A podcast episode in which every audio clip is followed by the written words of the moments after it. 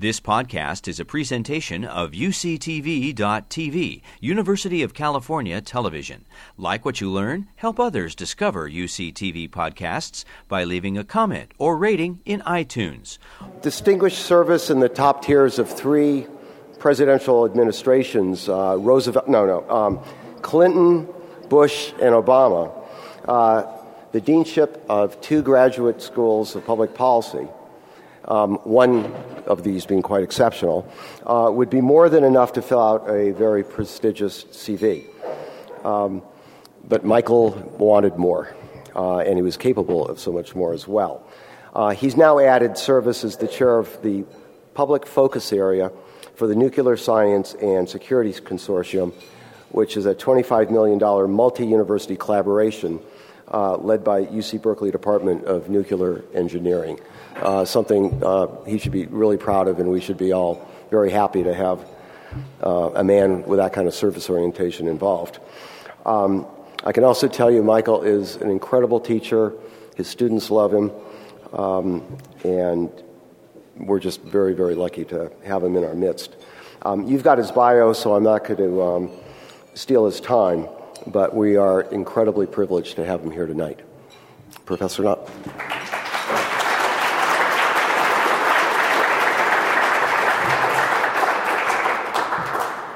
Thank you very much, Jim, and thank you, Henry, and the board. It's great to be here. And uh, we've had a long day. I don't want to depress you. Um, sometimes I have been accused of that. Uh, but I, my topic uh, tonight was originally solely going to be about some research I'm doing, and I will discuss that. Um, but because of what's been happening in the Ukraine with the Russians, um, I thought I should say a few words about that. I did do an op ed in the Chronicle that no one has read. Uh, uh, and the board was given that, but the rest of you haven't seen it. It's classified. Uh, so, but I won't repeat that, but I'd like to sort of give an update. That was published the day of the Crimea vote, which was March 16th. So it's a little over a month since then. Um, and by the way, I would like to make a brief comment about your, where was our student speaker? Yeah, your remark uh, about how difficult it is to p- please parents. So even, uh, I, I recall very vividly, even after I joined academic life, so I was actually about 30 at the time. I had a previous in, uh, uh, mini career in engineering. Uh, I remember my father sat down with me. My father was a small businessman, and he was determined to learn what exactly what I did. Same thing. And the punchline I remember was he said to me, "So you go into an office, you sit down, you put your feet up on the desk, you read magazines, and they pay you. Is that it?" I said, "That's basically it." He said, "Okay, okay, I got it now." So I've been doing that ever since, and it's, it's a great gig, I can tell you. It's fantastic. So, a, few words about uh, Russia and Ukraine. I mean, this is an educated, sophisticated audience who pay attention to these things. That's not true of every audience I speak to. You may have seen, by the way, a recent public opinion poll asking a cross section of Americans can you identify, can you locate Ukraine on a map? I think the response was 19% could, which is higher than I expected. But then they asked people who couldn't if they could suggest places where they thought it might be. And three of my favorite responses were Utah, I guess because of you, Ukraine, Utah, Alaska, because they can see Russia from their house, you know, and Brazil, which I still don't get. So this is, of course, standard for the United States. Uh, we love to fight wars where we don't even know how to pronounce the name. Uh, I'm not saying we're going to fight in Ukraine, but uh, the consistency of American lack of knowledge about foreign affairs, uh, you know, was with us right till tonight. So, you know, very briefly, I would say the following. I served in the uh, Obama administration in the first term and I followed closely the evolution of his policies. I still serve on one uh, Defense Department advisory committee and stay in touch and have clearances and I get briefed and so forth. So I'm not totally uh, dependent just on the media.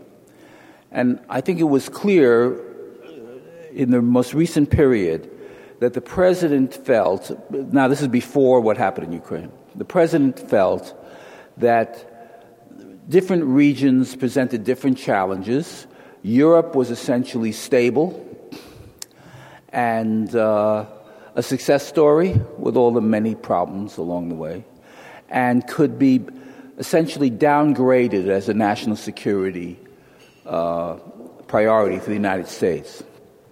The Middle East and the Arab world and the Muslim world presented enduring challenges, but we were badly wounded by more than a decade of war in Iraq and Afghanistan. We were tired. The country had war fatigue. The country had no interest in supporting new military conflicts. And the country didn't even have that much interest in supporting diplomatic negotiations in the region. We were kind of fed up with it. Uh, it looked like, and it still may be, that the Israeli Palestinian negotiations are not going anywhere the U.S. brokered called P5 plus one negotiations with the Iranians on the nuclear program remains uncertain. We had problems with the Syrians. Uh, there was a red line with Obama on chemical weapon use. They used them, then we didn't follow up for various reasons. So I think there had actually been a strategic decision made by the president to basically pull back from the Middle East and the Arab world and the Muslim world, not to, not to get out, but to basically use diplomacy and occasional selected military instruments, particularly drones, with no boots on the ground, just to s- support our most central interests. Other than that, we were not going to play the role we had been playing. And instead, shift to Asia, particularly East Asia, because East Asia is still where the economic growth of the planet is. East Asia is where the China rival is growing. East Asia is where Sino Japanese differences in maritime and other issues could flare up to become very dangerous. East Asia is where the North Korean nuclear threat remains very real and is now led by a, uh, a government whose leader is. Uh, we, had, we, had, high hopes for him at the beginning. He was a Swiss educated uh, North Korean, but he's been a brutal uh, dictator. As you know, he executed his uncle he executed his former girlfriend. So uh, he keeps things in the family, but he also does things outside the family. So this was, I think, essentially the plan for the second Obama turn, term, and then now we have uh, Ukraine. And uh, I had had an opportunity in the Clinton years to serve I was at quite a large number of negotiations with the Russians on missile defense and nuclear weapons, and I did participate in four summit meetings that Clinton had with Yeltsin. So I had a fair amount of direct experience with them. And I remember when I'd come back from some of these meetings, my wife would say, Oh, by the way, my wife says hi. She says, Sorry, can't be here tonight. But on the other hand, she's heard all this before. Uh, uh, my wife would say, So how'd it go? And I'd say, You know, if you were going to sell these people a house, you wouldn't sell it to them. Uh, there just was no sense of camaraderie, no sense of meeting halfway, of compromise. It was very, very difficult. And if I didn't know that we were in the post Cold War world, I would have thought we were in the Cold War world. These were in the good days, the halcyon days of U.S. Russian relations. It never got better than that. That was the best it got in the mid 90s. And we know, of course, that uh, Putin is a, not just a former KGB agent, he was a lieutenant colonel in counterintelligence in the KGB. The counterintelligence guys are the toughest guys in intelligence. They're looking for the guys who are spying for the enemy. Um, he was very effective at that, very smart. There's a whole gigantic dossier on Putin, which I won't, I can't, if I could, and I won't bore you with. But there's a lot of stuff on him. And uh, he clearly was exceptional. He was recruited and quickly became Yeltsin's right hand man and then succeeded Yeltsin. But he represents the wounds of Russia for losing the Cold War without a shot. The, the sense of humiliation and the depth of animosity toward the United States fills several galaxies. Okay. It is total hatred, total hatred. Okay. And the, probably the only people that he would hate more would be Gorbachev and the Russian leaders who permitted this to happen. So for 20 years, they've been having to sort of lick their wounds since the end of 1991. Uh, and Russia has tried as best it can to recover. Instead of 100, instead of 280 million people, it has 137 million people. Instead of having 11 time zones, it has nine time zones. It's lost a tremendous amount, but it still is a, in my view, it's a great country. It's a great culture. It has a great history eh, as it thinks of itself. And it was just a matter of time before it would seek to reassert itself. My own personal view, and this is not based on any uh, explicit information I know about, is that Putin himself was surprised what happened in Ukraine, where the uh, Ukrainian president was forced out, fled the country. This all relates to the European Union business. I'll, I'll skip over a lot of that. And, um, and ultimately uh, left Ukraine in the hands of these kind of pro Western, pro capitalist, not pro crony capitalist, but pro capitalist um, and probably pro American uh, figures. And this was literally intolerable. This was the last straw, I think, for Putin. And uh, now going back to a bit of sort of armchair analysis, I believe that he and a small number of colleagues, by the way, the people who were actually in the room when he made the decision to go into Crimea, as far as we know, were all current or former KGB officials and nobody else.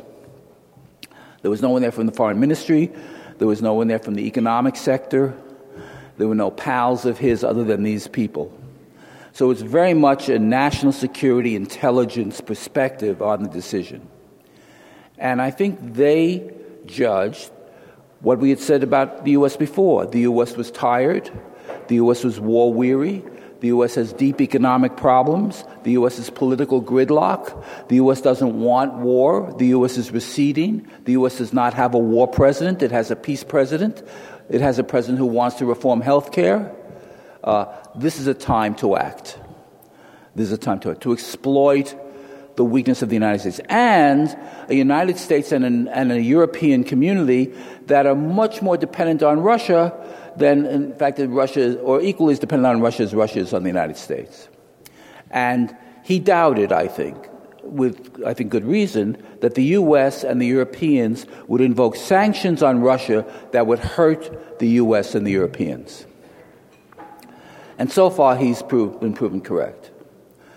Uh, so we have this engineered uh, uh, takeover in Crimea uh, one of my uh, the most insightful comments on that that I like to refer to is one of the great strategists I respect the greatest, uh, David Letterman, who said, you know, Putin says there are no Russian troops in Crimea. See all these people with these uniforms for that basis. Letterman said, who are those people? Mall cops? So he's got mall cops everywhere now, including in eastern Ukraine. And uh, what's the point of this? The point is that we don't know, and I'm not sure he knows, he, Putin, knows exactly how far he wishes to push this. Because there may be some sanctions which could be imposed and held that could hurt him. By the way, my understanding is there are 700 American corporations major American corporations doing business in Russia tonight, 700, who, of course, are constantly pressing the White House not to impose sanctions because it hurts their bottom line. There are 10,000 German companies doing business in Russia. 10,000. And Germany is what? One fourth, one fifth the size of the United States. So the economic stake that Germany, which is by far the strongest economy in Europe, the economic stake that Germany has in not upsetting the apple cart with Russia, even if they go take some Slavic territory, is enormous. And if Germany doesn't play ball, then Europe doesn't play ball, and the sanctions are not worth much because the U.S. can't impose uh, really, really effective measures without the Europeans. So that's where we are, and we're going to see whether, whether uh, I'd say there are sort of two kind of views evolving in Washington now. One is that what Putin is seeking is a Finlandization. Remember that? Some of you may remember that term. A Finlandization, a kind of neutralization of the former states of the Soviet Union. So that would be, remember, there are lots of them. There are the Baltic states, which are part of NATO. There is uh, Moldova and Belarus. Belarus is sort of in their camp already. Uh, there is Ukraine. There is uh, Georgia and Azerbaijan and Armenia. And there were the stands Kazakhstan, uh, Kyrgyzstan, Uzbekistan, Tajikistan, and Turkmenistan. Uh, that's the most benign Washington view of his aspirations. Finlandization of those areas. Finlandization meaning that he doesn't have to do anything. They know what he wants, and they'll do it.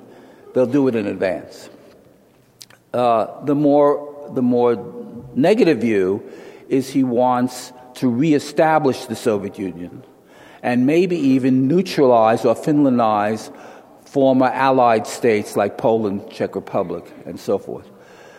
Now you're bumping up against NATO, questions of the uh, uh, questions of security guarantees to NATO countries, and potential warlike activities. This would be, of course, terribly dangerous and damaging should he move that way. But even if he brought troops into eastern Ukraine, there would be a reassessment and probably an effort to impose much greater economic sanctions. We could be in a very different place. So I don't know what Putin is going to do. I'm not sure he does. We'll know probably fairly soon because you can't keep 40,000 troops on such a high state of readiness indefinitely. Maybe 30 days, maybe 45 days, not much longer than that. And we're coming up to that time period. So we're going to find out what the next step is. If the next step is some sort of ratcheting down, then this will it'll be unpleasant, unfortunate, but it will pass as a relatively, relatively not major incident. If he goes militarily into Ukraine, this is a big deal. This will change the whole calculation I talked about about Obama's priorities. So that's a snapshot of the current situation. That's the good news. Now,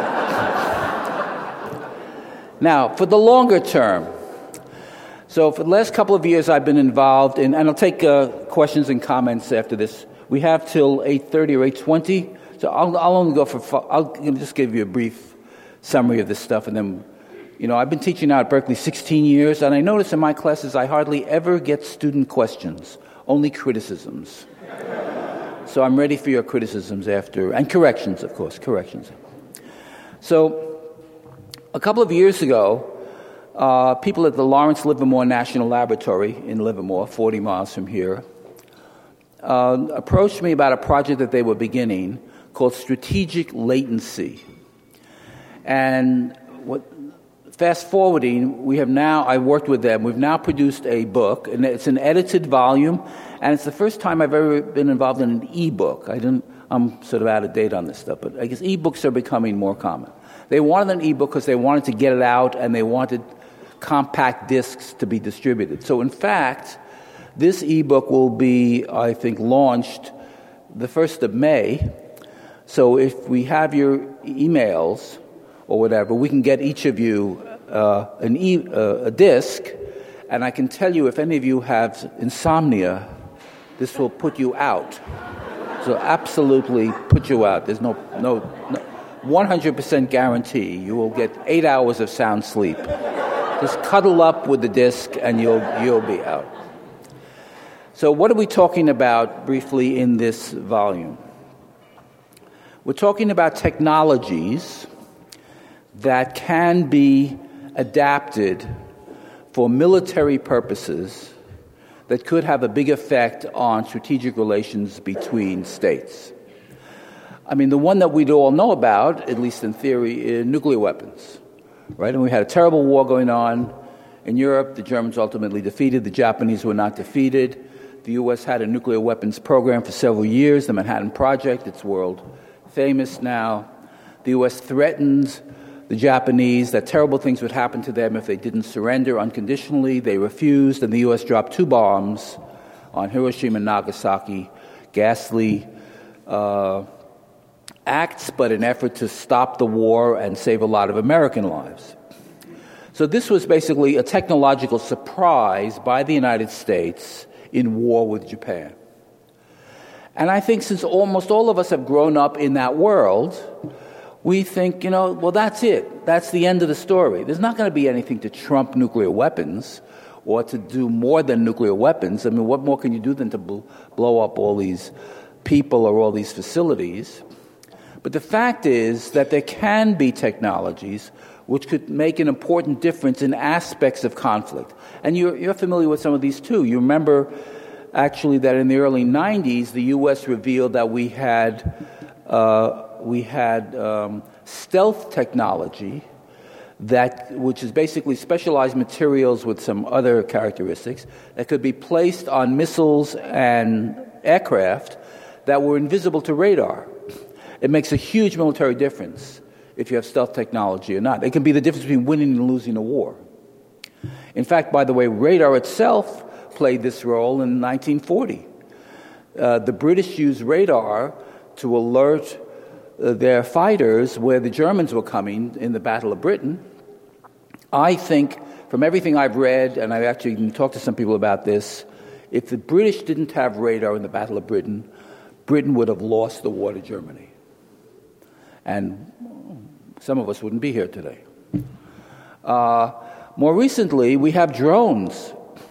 The drone originally was an intelligence asset, it was an unguided missile with a camera. And a senior Air Force general said, You know what? We can put a bomb on this and blow people up. Well, this has become the weapon of choice of President Obama in attacking Islamic extremists as you know, for better or for worse. And a lot of them have been killed. There's just been a recent major attack in Yemen just within the last 72 hours. So the point is that maybe the technologies can't be as profound as nuclear weapons, but they can be pretty important. Cyber, for example, one quick illustration.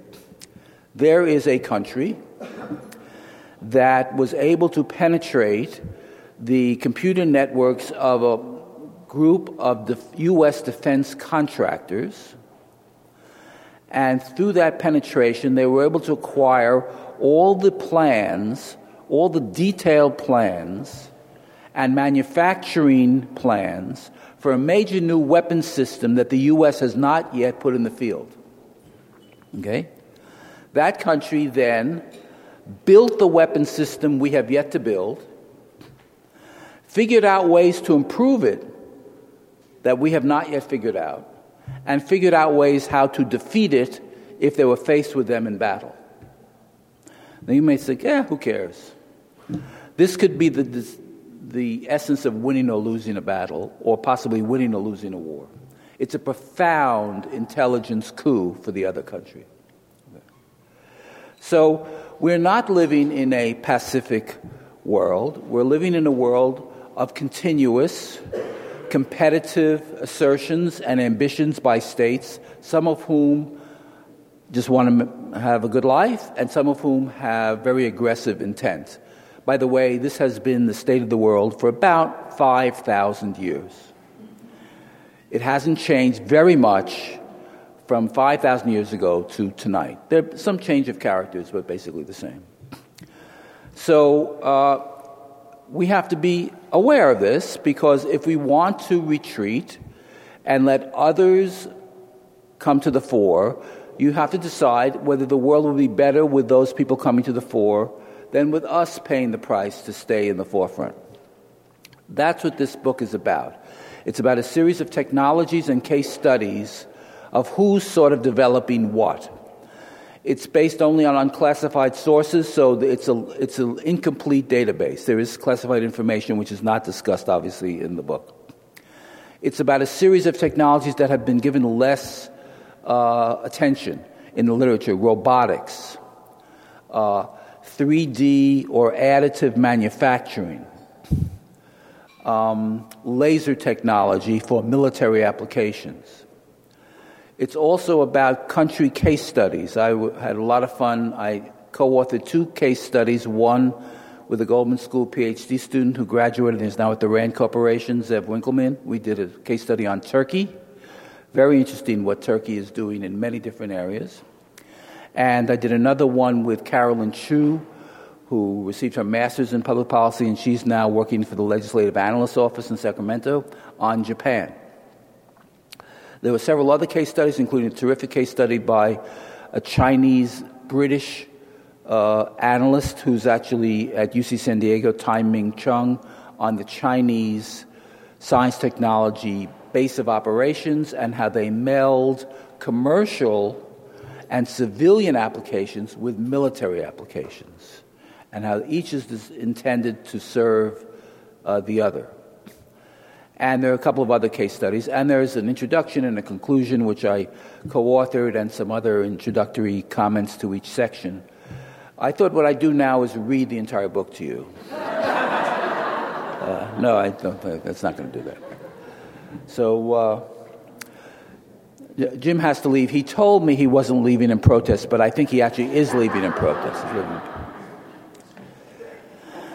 And, and what's the point, uh, the overall point of the book? The overall point of the book, oh, by the way, I should make one additional point. This was uh, conceived in, with the support of the National Intelligence Council. So the U.S. National Intelligence Council is part of the Office of the Director of National Intelligence in Washington. And they were interested in some new ideas on technology. And the point of this book is that it's not good enough for our intelligence community to just study what potential adversaries or even allies put into the field. They have to understand much more fully the whole science technology pipeline and philosophy behind what they're doing. Because each in their own way may be dreaming of a nuclear weapons breakthrough, of something major which would completely revolutionize the power balance either globally or regionally. For example, in a few years, Turkey is going to celebrate the 100th anniversary of Ataturk's uh, ascendancy to power. And there are many Turks now talking openly about the reestablishment of the Ottoman Empire. People have dreams. Putin has dreams about a greater Russia. Some claim he has a dream of being the greatest Russian leader since Peter the Great, who I went to school with back in 1714 a long time ago. We were sort of classmates together. Uh, the Chinese clearly have dreams. The Japanese have dreams. Um, now, sometimes dreams are never fulfilled, but this is a way to get at some of the under the technological underpinnings that could serve their their dreams. Uh, the contact person for the National Intelligence Council is Larry Gershwin. He's no no uh, relation to George Gershwin. He is the senior technology specialist, really, in the whole U.S. intelligence community. He's a Cal undergraduate in physics, a Caltech PhD in physics. He spent his entire career assessing technology and weapon systems, originally of the Soviet Union and now of many other countries. And he's the sponsor of this. He wrote the foreword to the book. So we're saying be attentive, think a lot about long term technologies, think about technologies that are not necessarily seemingly purely military, but are civilian but could have a military application. Um, and that, that's what the book is about. And if you really are interested in this, we'll, be happy to send you a disc. You could cherry pick what, what you might be interested in. So I think that's, I think, more than enough. I think probably much more than enough. And uh, I'm now open to corrections. Thank you.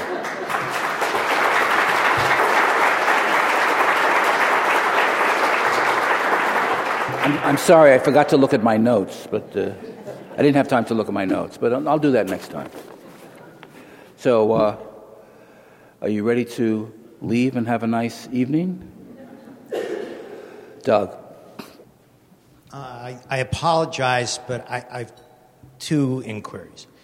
Number one, it strikes me that the United States, if you accept that the leading military power in the world at this time, since World War II and becoming victorious, but doing it on a, on a, a moral ground, finds itself in the position that when faced with situations like in the U- Ukraine are somewhat uh, an international eunuch, and that the to actually take on a full-fledged war um, because of the possibility that that will immediately become a world war is somewhat challenged to challenge those th- those uh, movements militarily, and has caused huge um, uh, diplomatic dilemmas in how to counter such an effort because of that.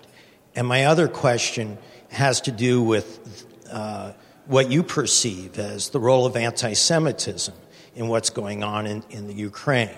I've heard people say that right now there's elements of Russia being more tolerant towards the Jewish community in perhaps an overt sense. Ukraine, one of the most anti Semitic countries in World War II. Um, we know about this, this pamphlet that came out. It's not clear who did it. What, which, which side actually can claim more anti Semitism and use that as, as an issue here? Okay, thank you. Well, on the first question, I think you were, at, Doug, you were asking whether the fear that any use of military force could lead to general war is sort of deterring us from using any military force. Yeah. So, I mean, on Ukraine, of course, we have no international legal obligation to come to Ukraine's aid. Ukraine is not part of NATO. We have no security treaty with them. We do have the Budapest Memorandum of 1994, which uh, maybe not all of you read again, but uh, uh, which was a deal brokered really by the United States under Clinton, uh, signed by the U.S., Britain, and Russia which guarantees Ukrainian sovereignty in exchange for Ukrainian removal of its own nuclear weapons to Russian territory, and also a promise of U.S. Uh, energy and economic aid to Ukraine. Now, that memorandum was unquestionably violated when Putin went into Crimea, because Crimea was, until a month ago, part of the territorial integrity of Ukraine, even if 98% of the Crimeans wanted to be part of Russia. And the fact that they assisted that was a violation of that. I think you're right that the U.S. is concerned about what even limited military force would mean in these situations with Putin. That's why you see some references to pre World War I and pre World War II in the open press. Hillary Clinton said this is like 1938 with the Nazis. There is a concern here that Putin could misread us and we could misread him, and the net effect could be an escalation that nobody wants, and we could be in a bad situation. But I personally don't think that there's any likelihood the U.S. would bring any U.S. forces into Ukraine at all. I would say it's zero. It doesn't mean Obama might not change his mind and provide military arms to Ukraine, which he has refused to do either defensive systems or offensive systems. Now, of course, actually, in international law, we've got some great lawyers here. If you are providing arms to a combatant in a conflict, you are you are you are part of that conflict. Uh, so, I think, in fact, U.S. military options of almost any kind in Ukraine are, in Ukraine are limited. Uh, options elsewhere are not limited, largely just to beef up the other countries, not to attack Russian territory uh, uh, or anything of that sort, as, uh, coupled with stringent economic constraints if we can actually get them approved by the Europeans. Uh, by the way, there's another angle to the Ukrainian business, and that is if Russian troops actually enter eastern Ukraine in a combat situation and even decide to move all the way through eastern Ukraine or all of Ukraine, they will easily defeat the Ukrainian army but they will be greeted by a substantial guerrilla force, which the Ukrainians have a long history of employing. It'll be bloody, it'll be indecisive. The Russians could even have a Russian flag in Kiev, but fighting will still go on. And I think Putin is also trying to decide is, that, is it worth it to him to do that? Especially if he thinks that the Western sanctions could ultimately bite at some point. Their currency's gone down, but there's already been some negative effects on the economy. The anti Semitism issue, I think, is largely a pawn used by all sides. I mean, Putin has said, you know, he is the defender against anti Semites. And some claim that, you know, the Jewish situation in Russia under Putin isn't bad, that there is no overt anti Semitism. I don't have uh, enough knowledge to, to judge that. I know that there are something like 70,000 Jews left in Ukraine after the war. And uh, one of the heads of the Jewish community in Ukraine had a piece that was in the press that said uh, to Putin, "Stop telling us, you know, you're here to defend us. We're doing okay. It's you that it's you that we're worried about." Now you have this incident of uh, Jews being asked to register and all that, reminiscent of the Nazi period. I think it's just being used for inflammatory purposes to either justify a Russian involvement in eastern Ukraine or possibly by the Ukrainians to who then attacked the anti Semites to say, see, to the Americans, we need your support. I think it's a pawn. I don't think it's a central issue in this particular struggle. Yes, sir. What do you think could be done to strengthen our ability and the Europeans' ability to impose economic sanctions? to impose economic sanctions in the short term, but also in terms of a long term policy of containment? Is there a way Yeah. to subsidize the, So, the so en- energy is obviously a key key here, and um, we all are well aware of the uh, oil and particularly natural gas supplies by Russia to Ukraine, to Germany, big time suppliers to Germany, and to other parts of Europe, and uh, therefore, you know, it's incumbent upon the United States, especially if fracking with all of its environmental problems, is as effective as people claim to get the oil and natural gas to Europe as rapidly as we can. But experts in the field say that we're talking months or in some cases years. So it's not a short term solution. And that means for the Europeans, for the Germans to say we go along with these sanctions, you know, they'll be okay through till October, and then they're going to get kind of chilly. So there's a real reservation to do that. And of course, that's part of Putin's calculation. So uh, it's ironic, you know, there are theories in, in international relations about uh, economic intercourse and close economic ties reduces the likelihood of conflict. We do have a counterexample in World War I where there was good economic relations and familial relations, right? The British and the Germans were relatives, and they, 10 million people died after that fight, in the course of that fight. So here I think you have economic connections, unprecedented for Russia, that will be used in a way to deter the Europeans from imposing sanctions on the Russians, which allows the Russians to be more aggressive. So it's not, you know, you and I do business, everything's fine. That's the tricky, tricky part of this. Yes, Chuck. You spoke of the resentment of the Russians to the dismantling of the Soviet Empire.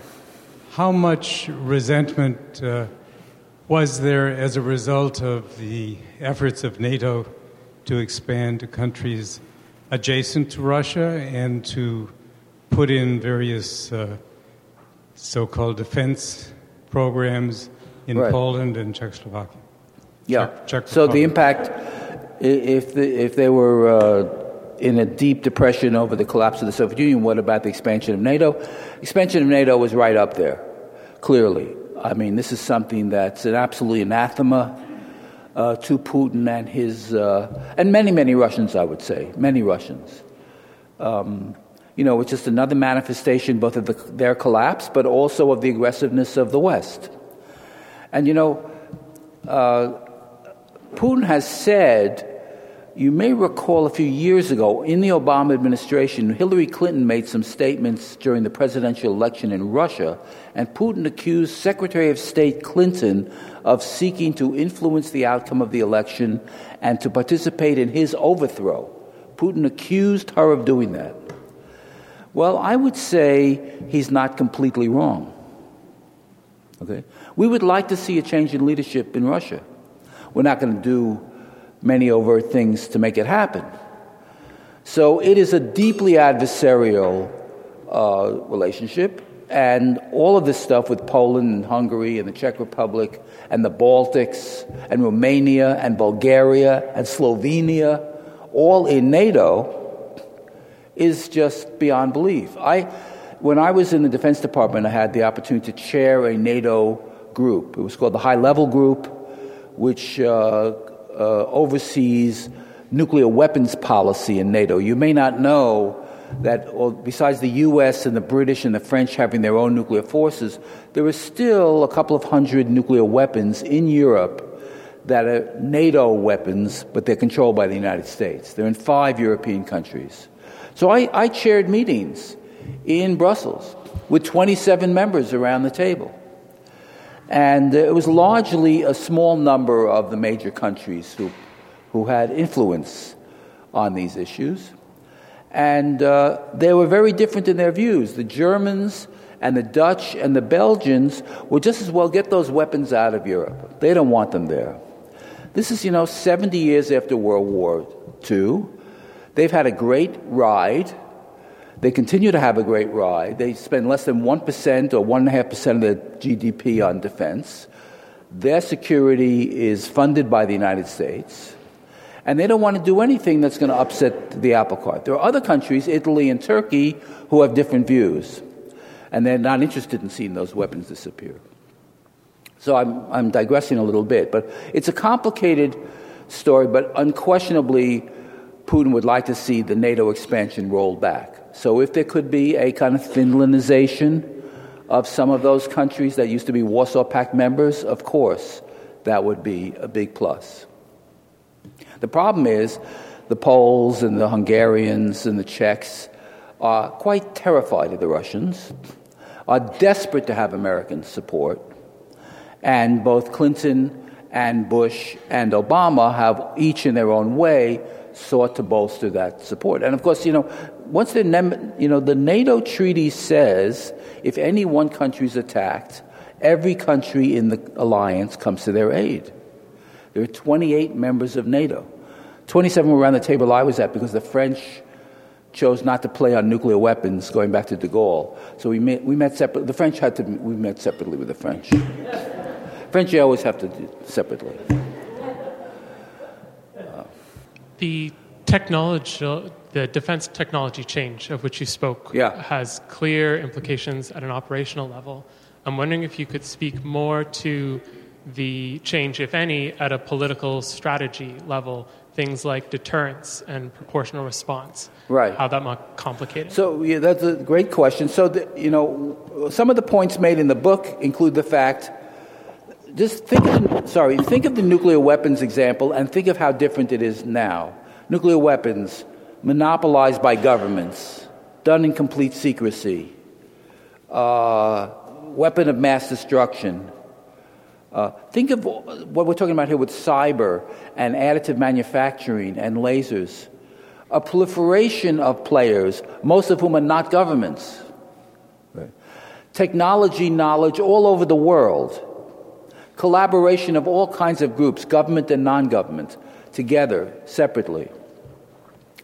Uh, so it makes this whole question of sort of formal deterrence relationships much more difficult, if not, if not impossible especially if they're a surprise uh, to you. So, uh, a lot of the book wrestles with what's relevant from the nuclear experience to today and how much of it is not relevant. By the way, I should mention, uh, I really only know this because I teach stuff about the history of the U.S. nuclear program.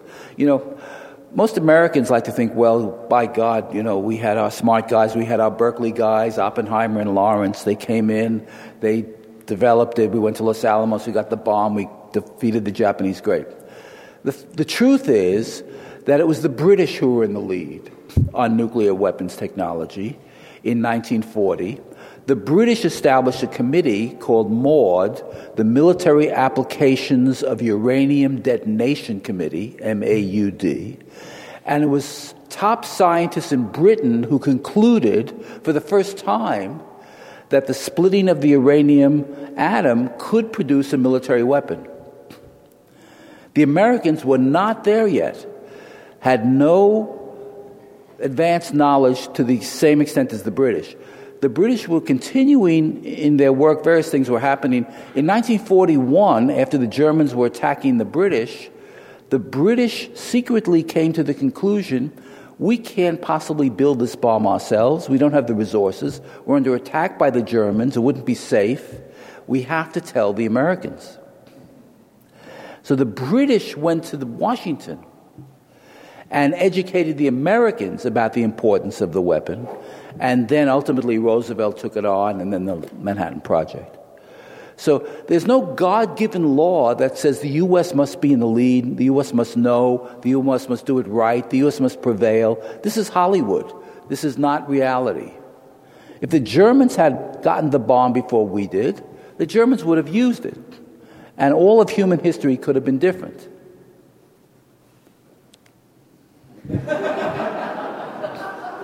I think that's enough for one night.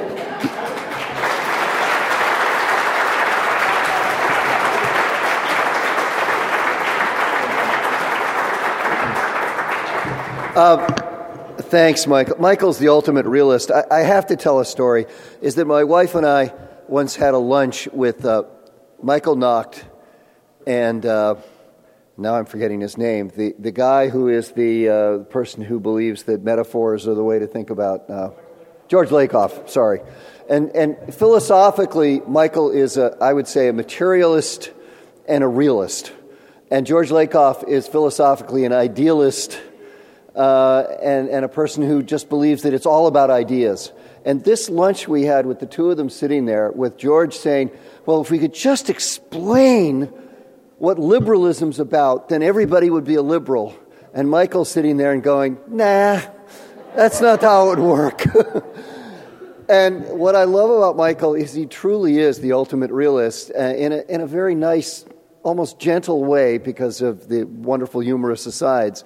But I think the message comes through that it's important to be a realist about the world and to think hard about what the real threats are and the real problems and real uh, things are that we have to worry about. So, Michael, thank you so much for being the ultimate realist.